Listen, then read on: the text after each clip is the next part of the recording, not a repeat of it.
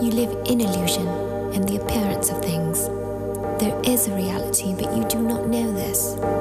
When you understand this, you will see that you are nothing.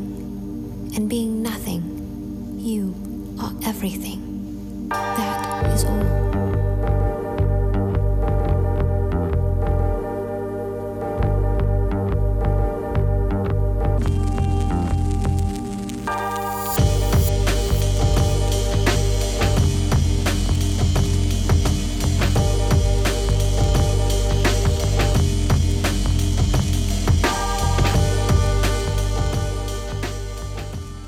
Welcome to the Imperfect Buddhist, where we discuss present moment awareness and applying Zen principles to modern life.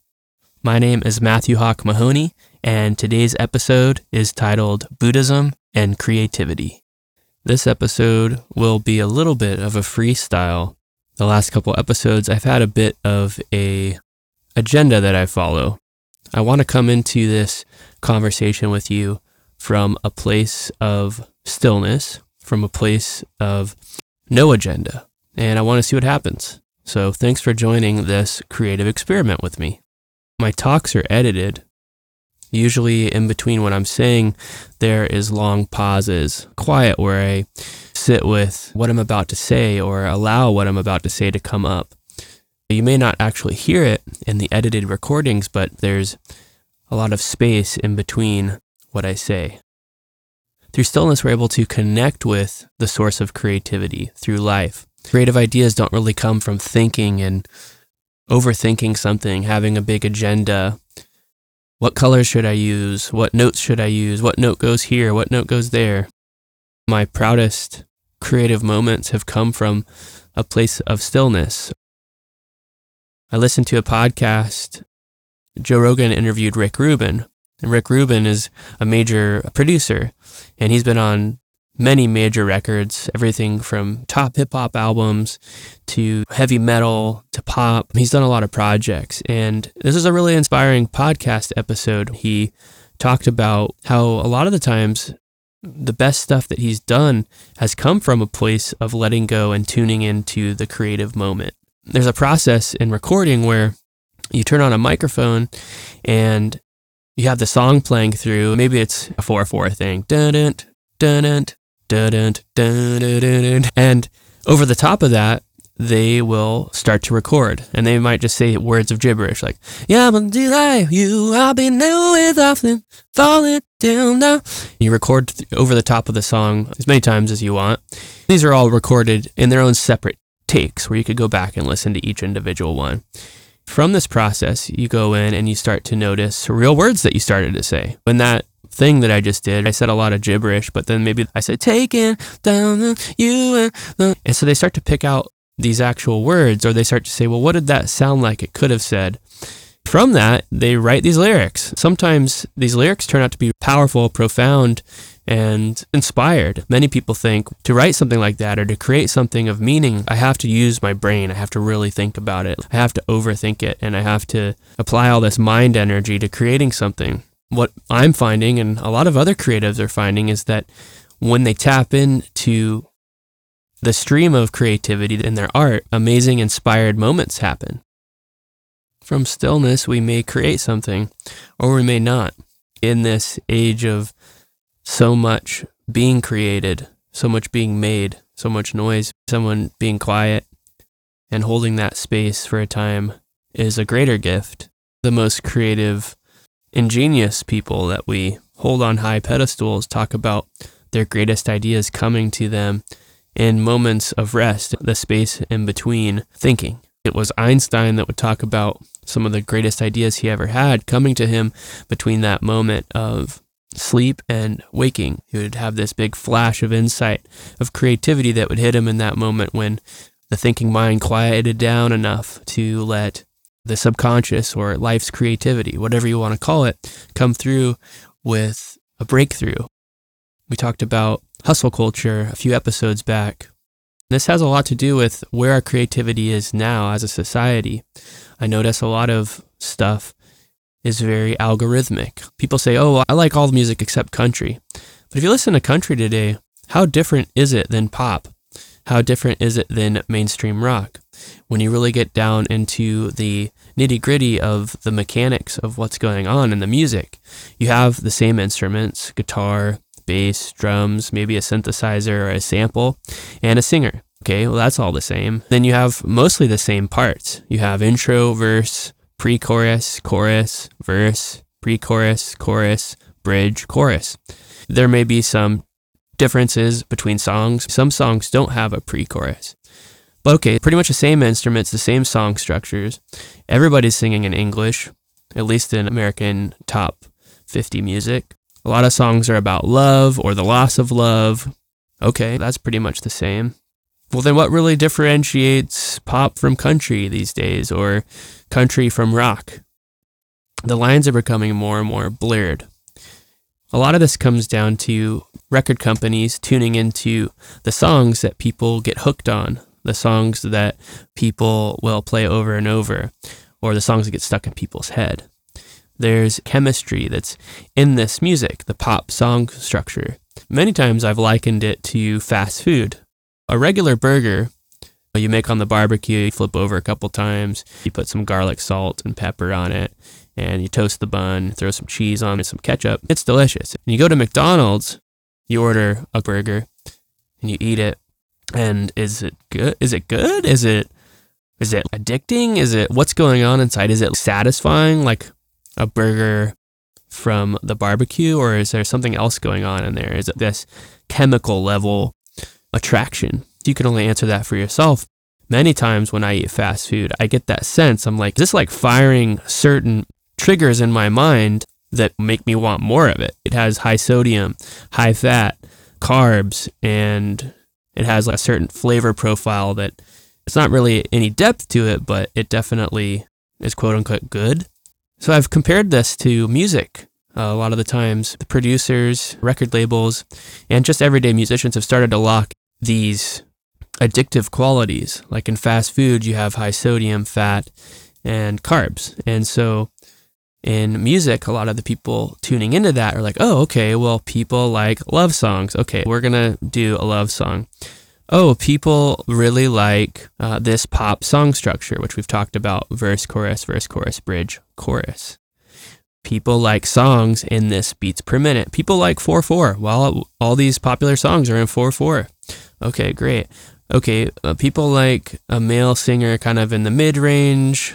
A lot of the songs will follow this algorithm. And you could lay two songs next to each other and look at the commonalities between them, whether it's in two very different genres like top chart rock or top chart country, it's pretty much the same shit. Saying all this, I'm talking about creativity and connecting with stillness and a deeper part of ourselves, a deeper part of life, where that creativity comes from. The creativity will be hindered the more that we enslave ourselves to the algorithm that already exists. Whatever type of art we're doing, whether that's visual art, music, architecture, we aren't creating something original that is connected with the mind of God, or if that term scares you, the creativity of life that is always changing. You look out there and it's like, how many different types of birds are out there that have existed in time, that exist now? Well, man, you can create that many variations of a winged animal. Some of them fly, some of them don't. Some have colors that we can't see, but apparently other birds can see life is this grand display of creativity, all these different variations. We would be much better off as a culture, as a society, if our musicians, artists, photographers, architecture, people practiced this present moment awareness, connecting with stillness, connecting with the source of life before they create. Have you heard of DALL-E 2 or Midjourney?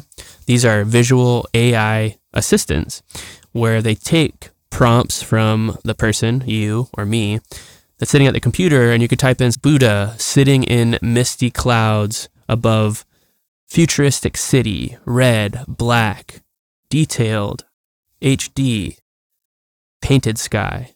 I've played with this for a couple months now, and it's unbelievable what the AI is able to create, especially Midjourney.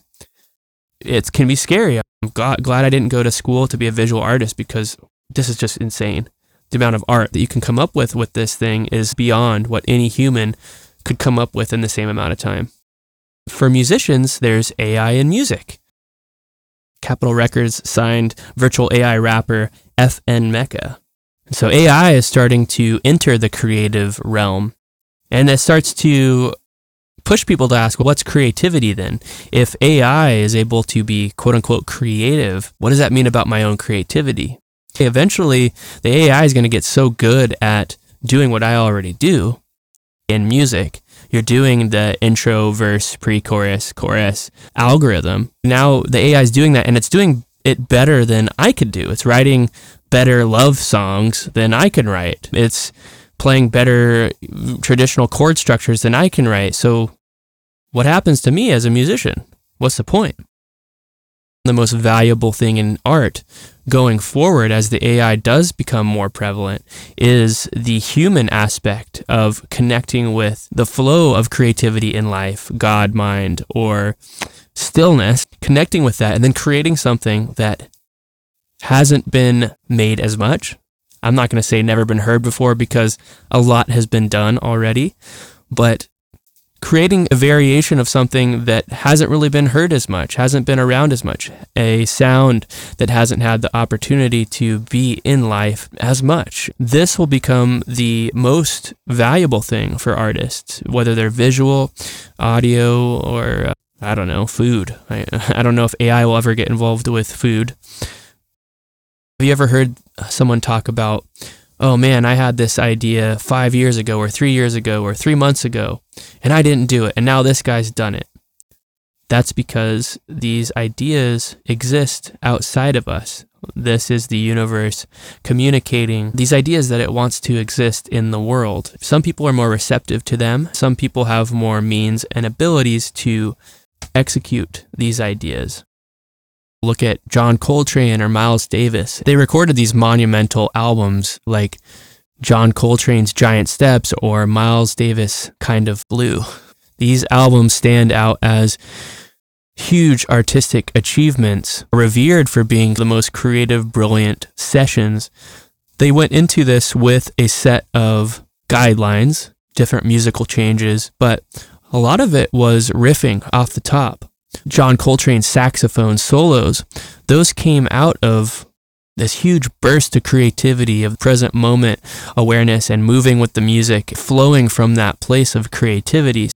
John Coltrane, Miles Davis, and the whole session group were some of the most accomplished musicians practicing their craft to the highest ability talking about the other side, uh, there's a concept called outsider music. Outsider music is music made by people that are not very skilled as musicians. Outsider music is this genre or concept of musicians that created things from a naive standpoint, not knowing much about music or structure.